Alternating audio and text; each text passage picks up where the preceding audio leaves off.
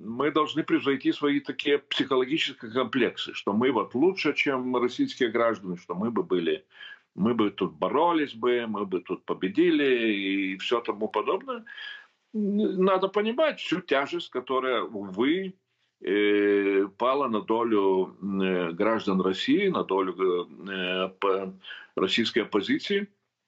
И это является объективной реальностью. Если уже говорить об ответственности за то, что Путин сейчас вот есть такой, какой он есть, и что Россия, путинская Россия, она, она себя ведет вот так, как она ведет, война, агрессия и тому подобное, так здесь нужно тогда ставить вопрос и об ответственности Запада э, который, несмотря на то, что делал Путин, и там начал войну против Грузии в восьмом году, и и оккупация Крыма, и преследование э, всех оппозиционеров, убийство Немцова, э, отравление Навального и тому подобное, все равно Запад до самого начала войны э, в Западе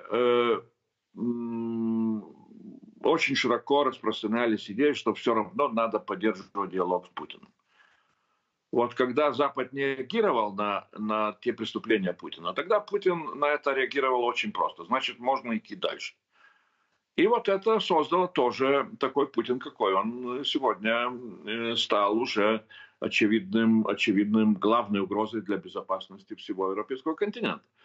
Так что э, здесь э, ставить так вопрос, что ну вот россияне, они виноваты за то, что они не боролись против Путина – я не думаю, что это очень и очень разумно.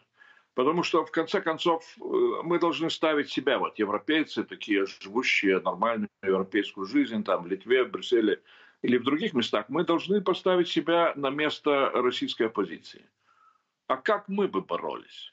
Сама стратегия Путина с самого начала, с 2000-х годов, была э, как раз направлена на то, чтобы э, в европейских больших столицах толкать в сторону того, чтобы они не верили в возможность демократии в России.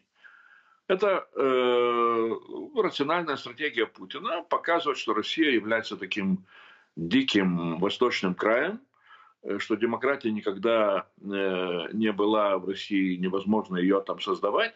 Вот это понятие э, в Западе оно, мы должны менять.